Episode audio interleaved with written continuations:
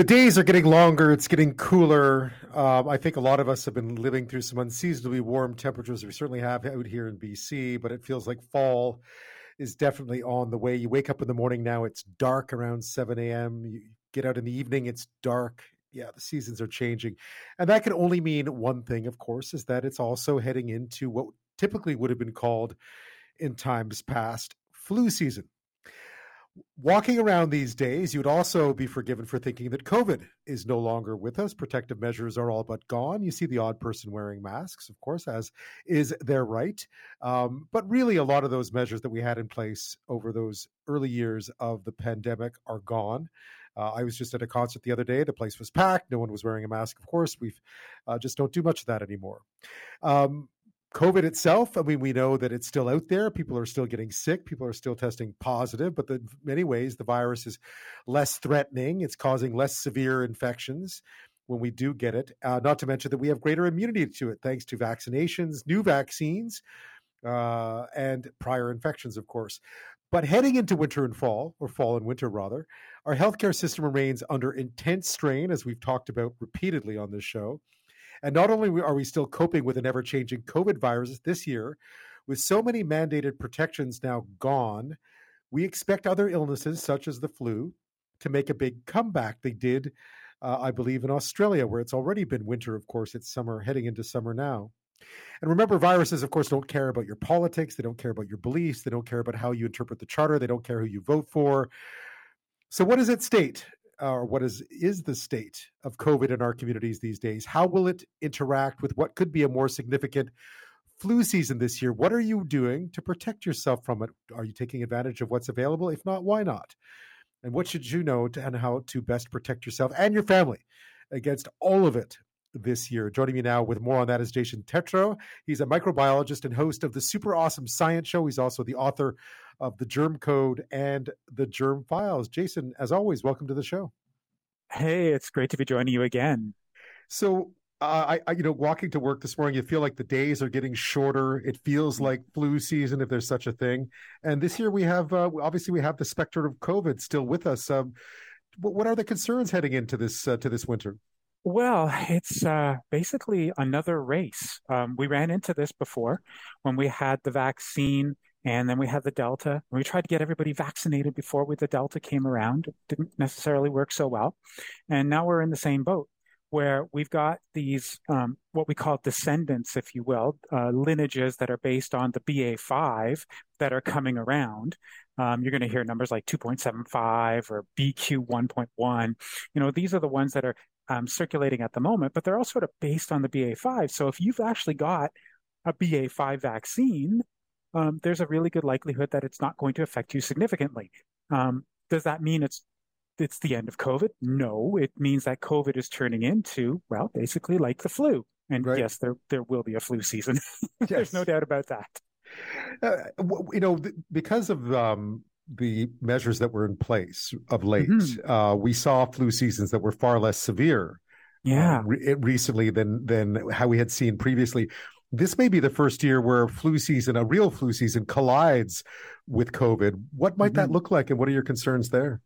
Well, I mean, the, the biggest concern obviously is going to be the pressure on healthcare because if you look back prior to 2019 and sort of before that, around the second week in December, we always see the news headlines that uh, emergency rooms are packed and, uh, you know, there's no room for admittance and, you know, people should not really be coming to hospitals or ERs because they've got the flu. Now you're going to have COVID on top of that. Hmm. So it's only going to really put an extra amount of pressure on our healthcare system. And, you know, for the longest time, we've been talking about using the measures. I call them the ABCs, protecting your airway, keeping your bubbles intact, and, you know, know who your contacts are. We've been doing this so that we can protect the healthcare, um, you know, as a whole or that universe. Well, we don't have those anymore. And if you're not going to be following the ABCs, then there's going to be an increased risk for you to get either flu or COVID. Um, and then that's going to put an increased pressure on the healthcare system, whether it be your local healthcare provider or the emergency room. Yeah, I mean, you, you make the obvious, you make a great point, and it's from the very beginning. A lot of these measures were simply meant to, to ensure that those who needed health health care uh, were able mm-hmm. to get it if they were sick. And once again, we're heading into a situation where uh, the healthcare system is still under a lot of strain, and it's about to be put under more strain. Are you concerned? I mean, we've seen the rate of hospitalization climbing even for COVID recently. Yeah, yeah, and that is very concerning because we thought that we were at a point where we were going to be okay. But again, it's that race.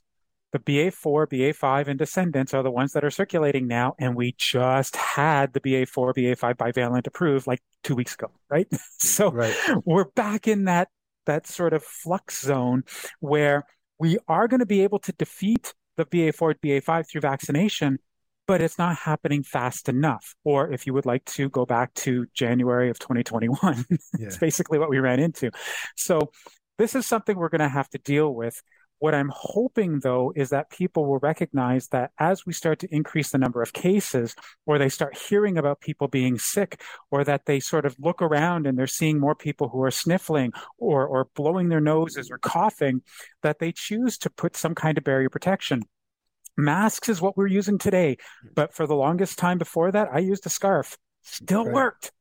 Right. Just any kind of protection, right? Exactly. Because, I mean, COVID, and you talked about the variants and the new variants. We know that COVID is mutating. We don't know what's going to come next. It's clear that Omicron uh, doesn't impact us quite the same way that previous variants did, but still, mm-hmm. it's not not as fearsome or as fatal, but it's still it's still out there. I mean, there's it's not to be dismissed, right? Well, and the other thing that you have to realize about COVID, um, the SARS CoV 2 virus itself, it attacks one of the most important regulatory systems in your body. It's called the renin angiotensin system or the RAS. You don't need to know that. What you do need to know, though, is that it helps to control numerous different processes in your body, from your kidneys to your heart to your blood pressure to inflammation. And the reason I really stress that inflammation is because if you can't get that inflammation down over time, then symptoms are going to continue because the symptoms are not due to the virus. The symptoms are due to your immune system. And if your inflammation continues on past eight weeks, 10 weeks, 12 weeks, well, welcome to long COVID.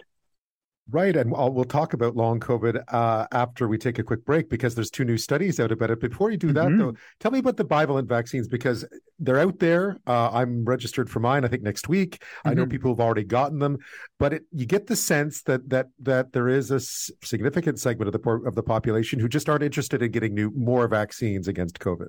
Yeah, and that vaccine fatigue is normal. And, and, remember, we have flu every year, and we're lucky if we get 41% of the population getting the flu vaccine every year. So we're now in a situation where we are looking at probably 30 to maybe 40% of the population choosing to go get this bivalent booster. Hmm. The difference, however, is that, as I said, variants that are coming, the virus versions that are coming are based on the BA5, and only the most recent addition to the vaccine arsenal, the bivalent that has the BA4, BA5, is going to be able to help you to prevent any kind of infection. Now, all the ones previously, they're going to help you to prevent serious infection, they're going to help you to prevent hospitalization and death. But if you want to have the utmost protection, well, then that four or five is really where you want to be going.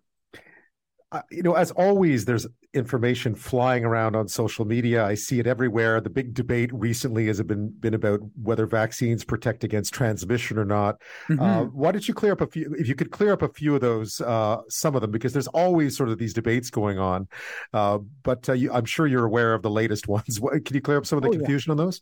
Yeah. Well, let's just put it this way. So you're standing in a crowd, right? And you're vaccinated, and that's great. However, is that going to prevent you from being exposed? Somebody coughs on you. No, the virus is still going to get inside of you. If that person is infected, even if they have been vaccinated and they cough on you, is that going to prevent them from putting virus into the air that could possibly get it? No. Hmm. So, do vaccines prevent exposure? No. Do they prevent transmission from people who are already infected? No. What vaccines do is they train your immune system to go, hey guys, we mm-hmm. just saw something that came in that's foreign exposure and, and we don't like it. We want to get rid of it. And then it fights. And the best part about a vaccination is that the fight is incredibly efficient, it is incredibly accurate, and it really does a good job of maintaining your balance, if you will, so that you don't go into that inflammatory problem, or even worse, the virus doesn't actually grow to a large enough extent that you actually end up getting sick. That's what vaccines do. But when people start like, oh, it doesn't prevent a transmission, it doesn't prevent exposure, nothing prevents it except the mask. So right. just get used to that. And this year, would you recommend? I mean, I'm getting my flu shot and the uh, uh, uh, bivalent at the same mm-hmm. time. Mm-hmm. Is that what you recommend? Yeah, so there have been studies done, and it shows that there's a little bit, like we're talking maybe six to eight percent likelihood that you'll have a little bit more side effects as a result of getting both at the same time. But you also have to realize we're in the process of looking at developing one shot that has both flu and COVID in at the same time in terms of a vaccine. So yeah, I mean, if you want to get them both at the same time, unless advised by your healthcare provider not to, I, I don't see a problem there's been these new studies that I saw earlier this week on long COVID, Jason. And it's interesting because we didn't have a lot of data, and now mm-hmm. we do. Now we have some more. What kind of clearer picture are we getting? Um, honestly, what it's telling us is that very similar to what I've been saying for like the last 10 years, there's about 30% of our population who have issues with their immune system with respect to inflammation. Now, what's happening is that there is a virus that, as I said in the previous segment, is really focusing on the regulatory system that controls inflammation. And that's going out of control. And this 30 to 40% of the population are finding themselves in a situation where they're unable to control that inflammation over the long term. Thus, this is where the long COVID comes in. Now, that's sort of the scientific explanation. When you look at it from a purely population based, it really does mean that unless you know the cytokines and, and the T cell responses and the monocyte responses and all of this type of stuff about your own body, you really don't know if you're at risk of getting long COVID or not, which is why you don't want to get COVID, period. In the first place. I, I mean, I gather that uh, we've seen a significant shift uh, as we went from the previous uh, variants into Omicron with the mm-hmm. impacts mm-hmm. of long COVID. Uh, yeah. How is that? So, what ended up happening is that you look at the amount of virus that is being produced, and then you look at how that virus is affecting the uh, immune system and, of course, that um, regulatory system. And what we found was that the original lineage did some damage. But Delta was the one that really took out your system. And a lot of the long COVID that we've been seeing probably traces back to a Delta infection. Now, for Omicron, it's a much more mild infection. You don't seem to have the type of issues that you saw with the Delta. So we're starting to see fewer and fewer cases of long COVID associated with Omicron. That doesn't necessarily mean that we're past long COVID. What it means is that maybe it's not sparking enough inflammation to, to sort of take you into that long COVID territory. But again, unless you know your immune system inside and out, you really don't want to be taking that chance.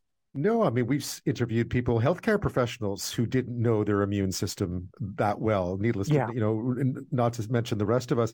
And and I guess like, once again, the concern here is is that you're putting increased strain on the healthcare system. Well, again, there's the increased strain on the healthcare system, but then, and this is something we talk about every year with respect to flu. Um, you've heard about sort of presenteeism, people going to work when they're sick there is a productivity concern. And economically speaking, you could be responsible if you happen to have COVID and you sort of try and go about your daily life to what has sometimes been anywhere from about 10 to maybe 35 million dollars in lost productivity simply as a result of people not really figuring out that they should stay home when they're sick. So there are other factors that are economically related to this. And so I think rather than just looking at it from a healthcare perspective, you have to look at it as a universal, I'm living in Canada perspective. And we have seen some provinces who have enacted some of these sort of sick leave rules, which is great. The problem is, of course, if they're only temporary or they're going to be rescinded when COVID goes away, then we're right back where we started. Except that instead of a bunch of viruses like RSV, flu, rhinovirus, um, we're now going to have COVID on top of that. Uh, and it's it's going to mean you mentioned it again with those three things combining. This may be again yet another winter unlike winter, a winter we've seen before. Yeah, and Australia has already shown that to us. So you see, um, during our summer, it's mm. their winter, and you sort of get a feel for what's going to happen up here by mm. seeing what goes on down there. And they've had a fairly remarkable flu season this year. Mm-hmm. Um, and it's sort of mimicking what was supposed to have happened in 2020. You see, 2020 was supposed to be the 11th wave of the 2009 pandemic. If you remember that one, some right. called it swine flu. Please don't call it that. Mm-hmm. Um, and it, and it really did a number on, in Australia. And it's probably going to come up here and do a number because we haven't had exposure to flu for like two and a half years. And even though we may have the vaccines from many, many years ago, it's always good to get a booster, which is why you want to go and get the flu vaccine. And if you don't, then there's a good likelihood you may end up with an even greater level of infection if you get that H1N1. And then you may pass that on to other people, especially if you're inter- intergenerational households. And then it could turn into a mess, which is at home. And then, of course, that shifts over to healthcare. Boom. So you can see how this thing is like an Ouroboros. It's just the snake eating itself. Jason Tetro, uh, that's yeah, that that is certainly a, a, a vivid image. thanks so much for thanks so much for your time tonight. It was such a pleasure. Take care.